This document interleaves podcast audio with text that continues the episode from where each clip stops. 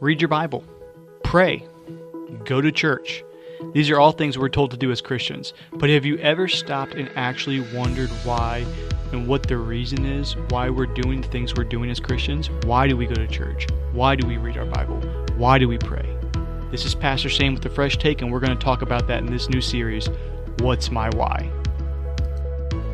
Guys, I'm so happy to be back with you today. Again, this is Pastor Sam, and last week was crazy. Uh, I was talking to Josh, and just we were both swamped with things so that we couldn't get to the podcast, and we didn't want to put something out there that wasn't going to be good, that wasn't going to be thought out, that wasn't going to be done properly. And so we decided to kind of put a little buffer in, take a week off, refocus, and get right into this next series. And so that's what we're doing. We're starting this new series, What's My Why? I'm really excited about this one because we're going to tackle the issues of mundane Christianity.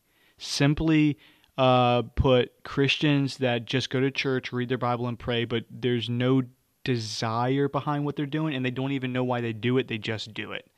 Like, isn't that the definition of insanity? Doing the same thing over and over again and expecting different results? Sometimes I believe we are insane as Christians to believe that we can continue to go to church, read our Bibles, pray with no thought or reason behind what we're doing there's no desire, and we expect God to show up and do mighty things through that.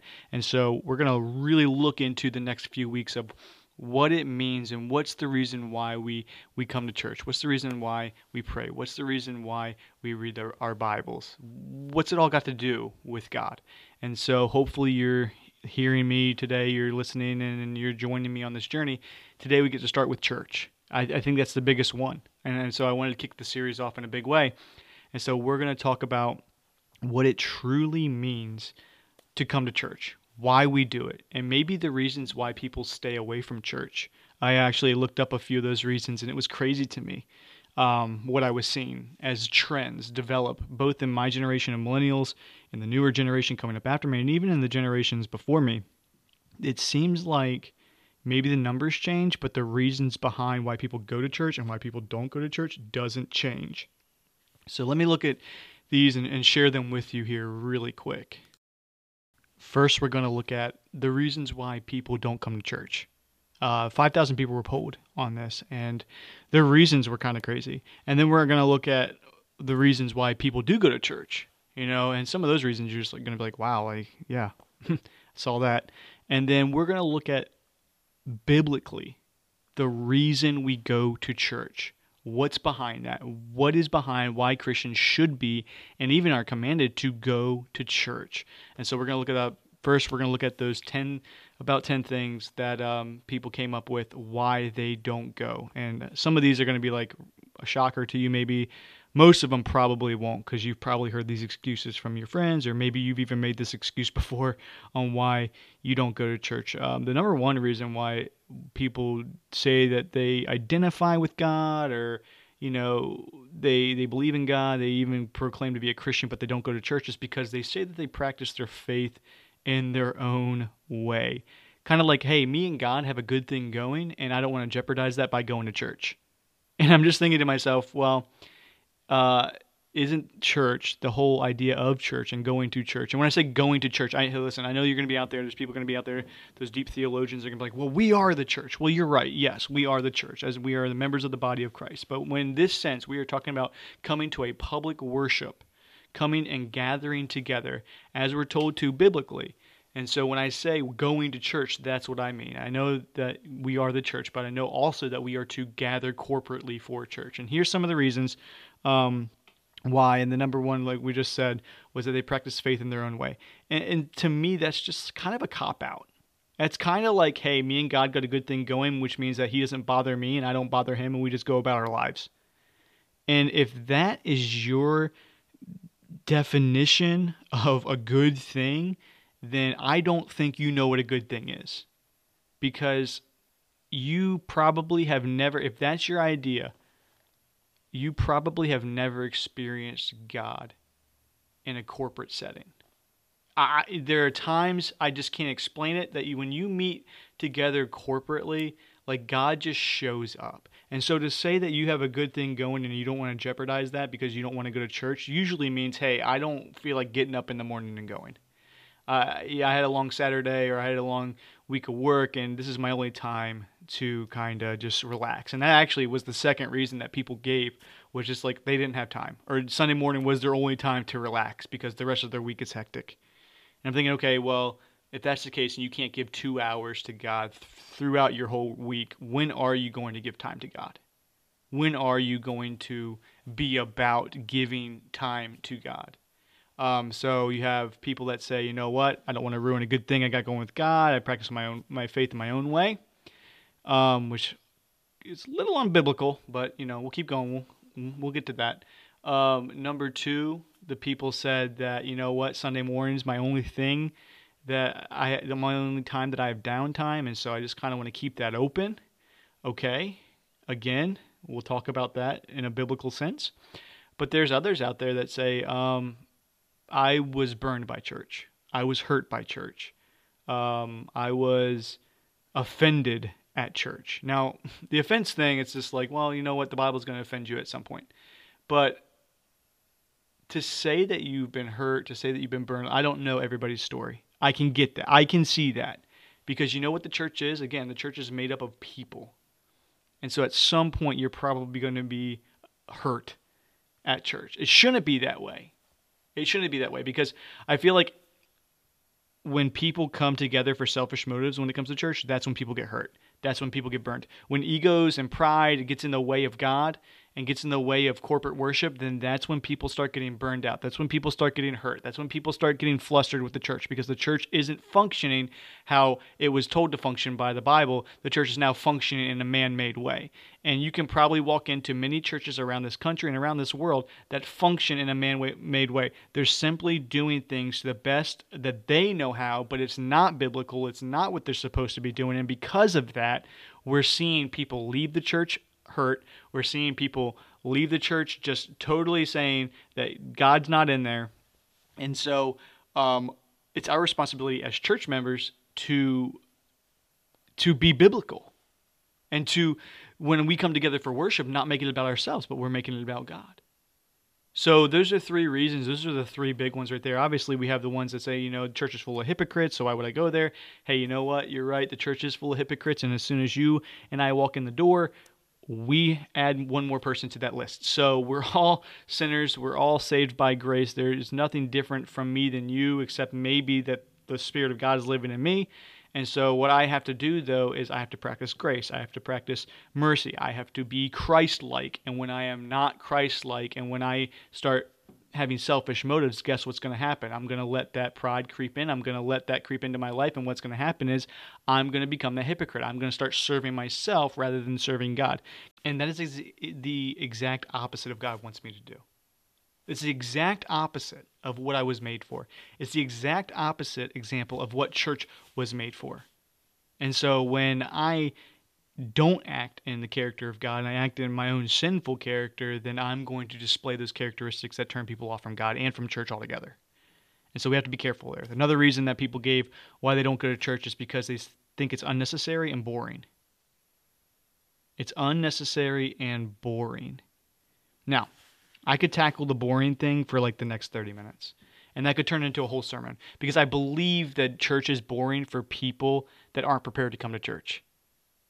And that's the thing is like people, I, I believe that you people don't understand that you have to prepare to come to church. And if you're not living out God's word in your daily life, if you're not, if you've never accepted Christ, then of course you're going to be bored at church because it's like you're not a part of the family.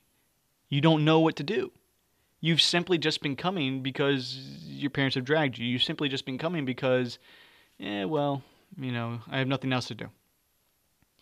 And so we have to be careful with this because we can become so routine driven that we come to church, but we haven't experienced God in years and we just think that that's okay.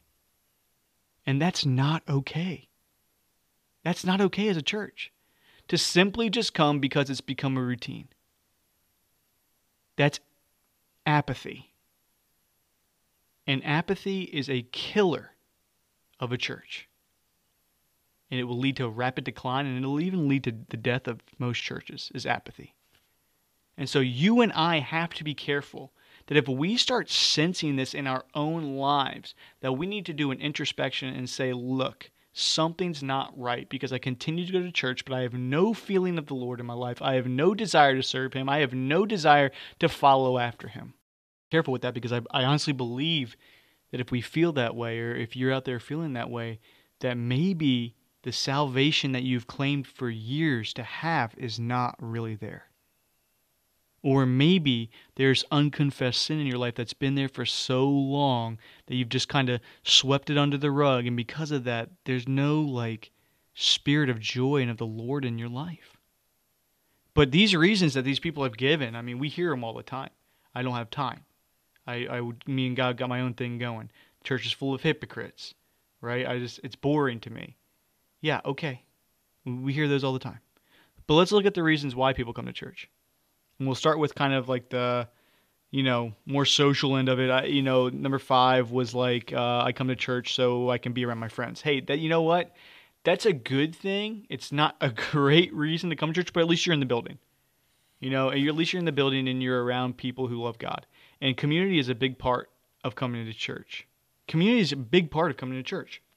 We have to have a, a solid community. Christianity was not meant to be a lone ranger thing where we do it on our own we, we gather together so you and I can practice Galatians 6 2 about bearing one another's burdens. We gather together so we can uh, hear sound teaching. We gather together because we, we need to be around other Christians and hear the victories in their lives and be there for them in the valleys of their lives. And like that's the reason why we have community at church. Now, that's not the only reason that we come to church, but that's a good reason is that you have biblical friends, is that you have godly friends that you desire to be around. So that's great. But the another reason that uh, people come to church is be I think we can say this because they want to experience God. Now, obviously, we don't just experience God at church, but there's something about corporately worshiping together.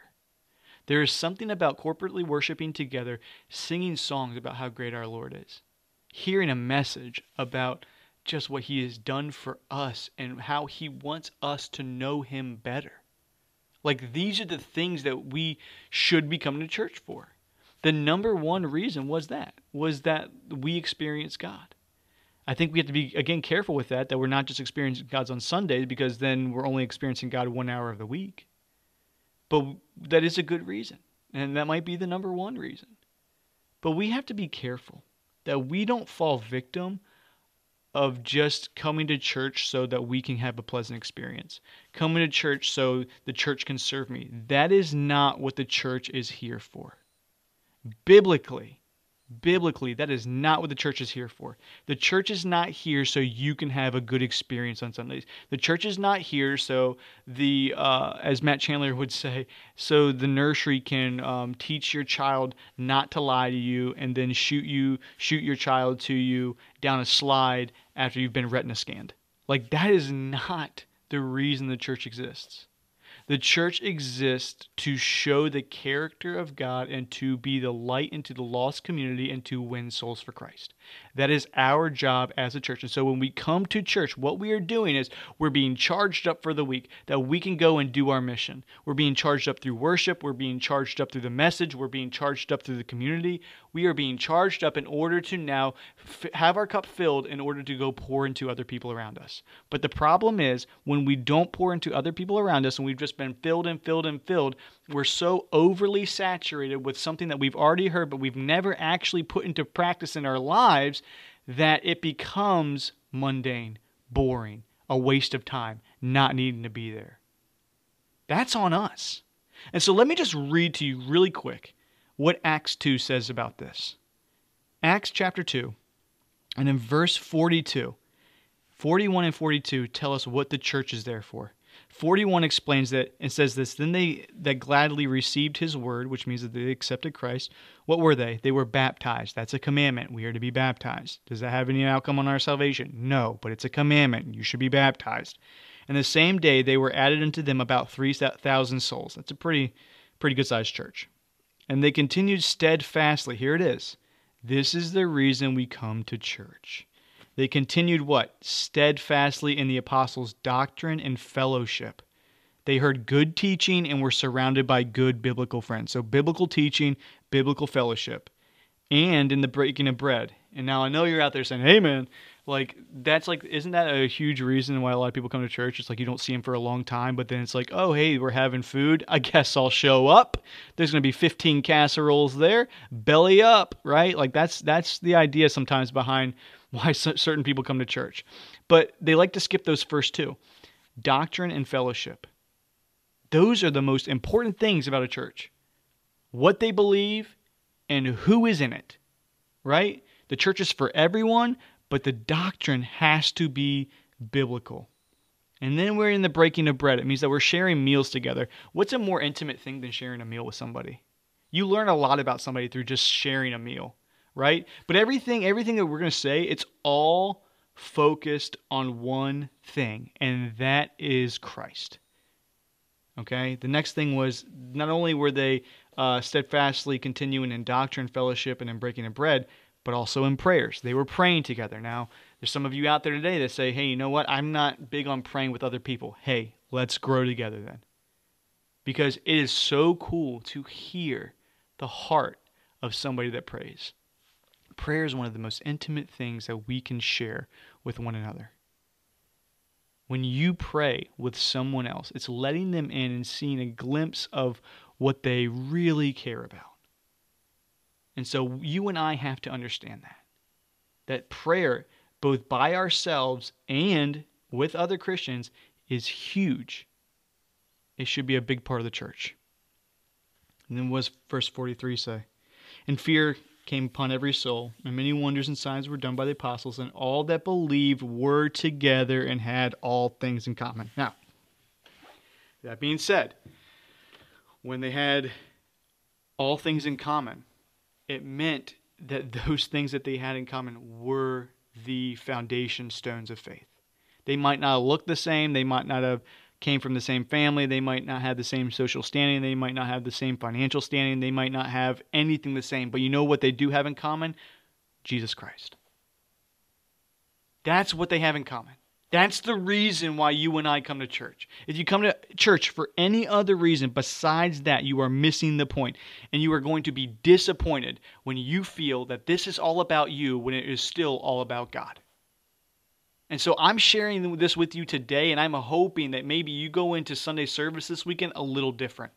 I'm hoping that you start participating in worship in a different way, not just singing and experiencing it for yourself but actually participating, serving, being a part of the local church. Wake up on Sunday morning and go to church. It's important for you. It's important for your kids. It's important for your friends that you corporately meet together to share with the community, to worship with the community of believers, to be around believers in Christ. Stop being a lone ranger Christian.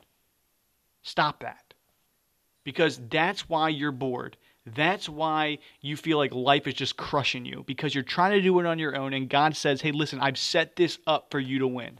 I've set this up so you can know me better. I've set this up so you can know other believers better.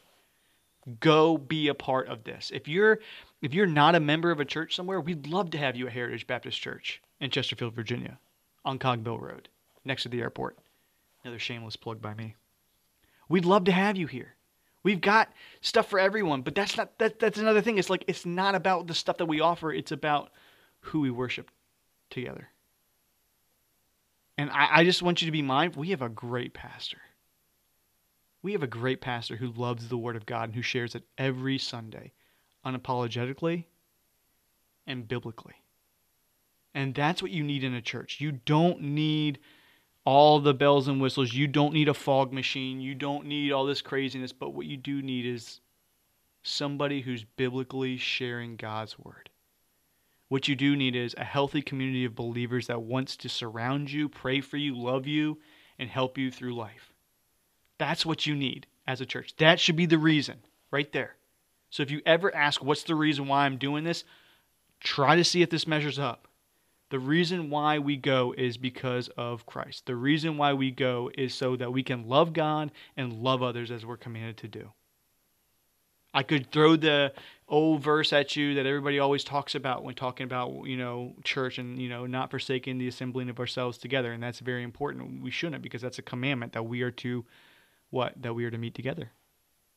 But if you're ever asking like why am i doing this? It's so you can grow in the lord. It's so you can know more about god. It's so that you can grow into a mature faith in order to share that faith with somebody else the problem is we have so many Christians today that come to church, they sit on their hands, they sit here and they have done it for years and they don't share their faith with others. They don't share their experience of God with others, and because of that, they just feel like they faded into the background in God's mind.